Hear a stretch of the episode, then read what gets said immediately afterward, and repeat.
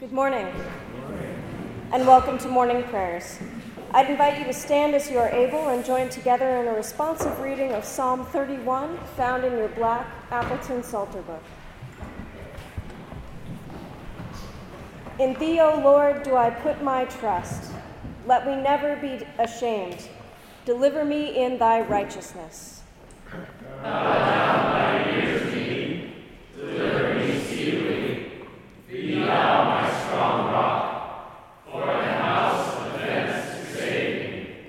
For thou art my rock and my fortress. Therefore, for thy name's sake, lead me and guide me. Pull me out of the nest that they have laid purely for me, for thou art my strength. Into thine hand I commit my spirit. Thou hast redeemed me, O God, O God of truth.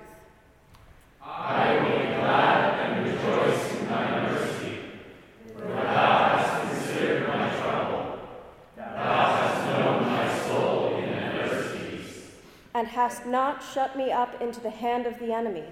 Thou hast set my feet in a large room.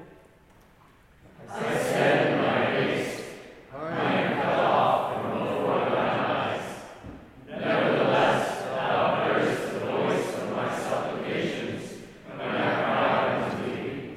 O love the Lord, all ye his saints, for the Lord preserveth the faithful and plentifully rewardeth the proud doer. Be of good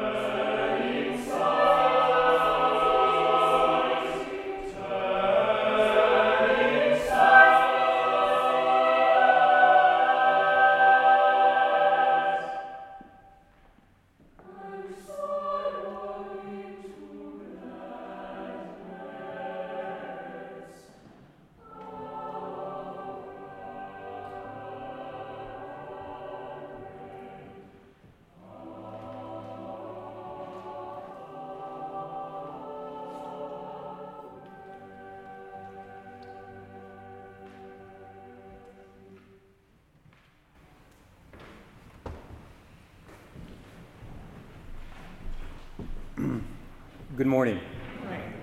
When I uh, agreed on this date to speak, um, I confess I had no idea that it would end up being Diwali, which is uh, perhaps the most important uh, religious holiday in Hinduism. Uh, unfortunately, I am not uh, the person on this campus best equipped to guide you through the intricacies of the Ramayana. So instead, I wanted to share with you some thoughts about uh, one of the harder parts, of Diwali for me. Diwali, as you may know, is the festival of lights. And on the darkest night of this month, uh, as with many such festivals, it's a harvest festival. Uh, Hindus place lights to guide uh, the goddesses and the gods to their homes. It begins two days ago on Dhanteras, where we clean our homes to welcome gods. And then tonight, uh, we light lights so that gods will be able to come to our home. Um, it is a night of excess. It's a night of sweets and fireworks and gifts. Uh, it's July 4th and Christmas uh, rolled into one.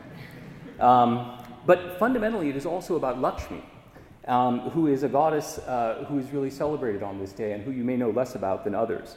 Uh, she's not nearly as beatific as Krishna or as likable as Ganesh or as dramatic as Shiva, but she's nonetheless quite important. Uh, she is the wife of Vishnu, and she is um, the goddess of wealth, uh, fortune, and prosperity. And on this day, we, we pray for wealth, fortune, and prosperity. Uh, she is uh, quite, a quite a magnificent figure. She's presented as resplendent in a, in a red sari with much gold thread. Um, she's associated with owl and an elephant to symbolize productivity and economic activity. Um, and in many ways, it, it is fundamentally about uh, praying for her for good fortune and wealth. And I think this uh, embrace of, of wealth is what I've always struggled with about this holiday. Uh, it is this idea that we are praying for wealth and prosperity that I've found complicated. You know, for me, Hinduism and spirituality more generally has been associated with uh, asceticism and self denial. And Diwali and Lakshmi is, is the opposite of that. And I think it's important, or sorry, I think it's easy to associate morality with uh, self denial and self abnegation as opposed to indulgence. And this is in many ways a holiday of indulgence. Uh, and in fact, the Lakshmi Puja in our home, uh, historically, has been associated with the passing down of coins uh, from generation to generation and the washing of those coins, silver coins, and the presenting of those coins uh, to the Lord uh, in the hopes of multiplying it into more coins in the future.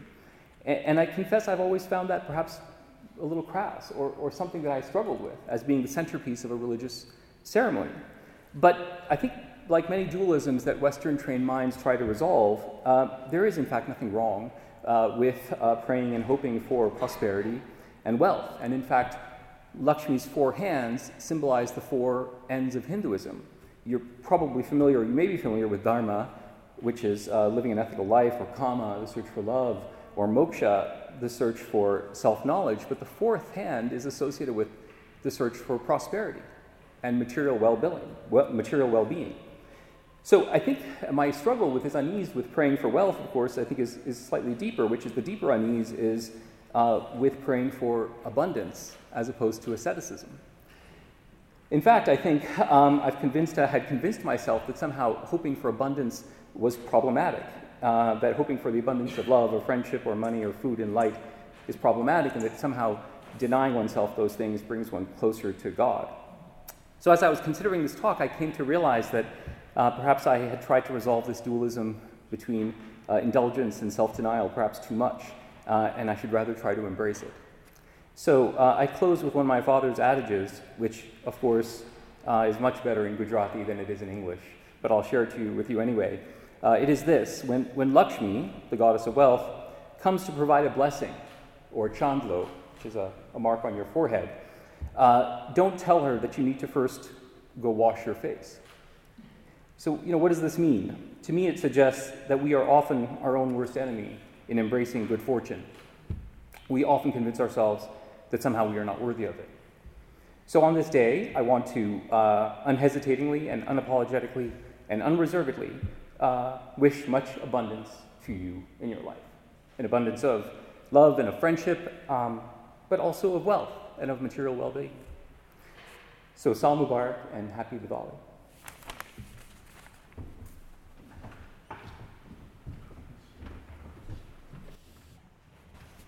Now, if you would join me in praying the Lord's Prayer. Our Father, who art in heaven, hallowed be thy name.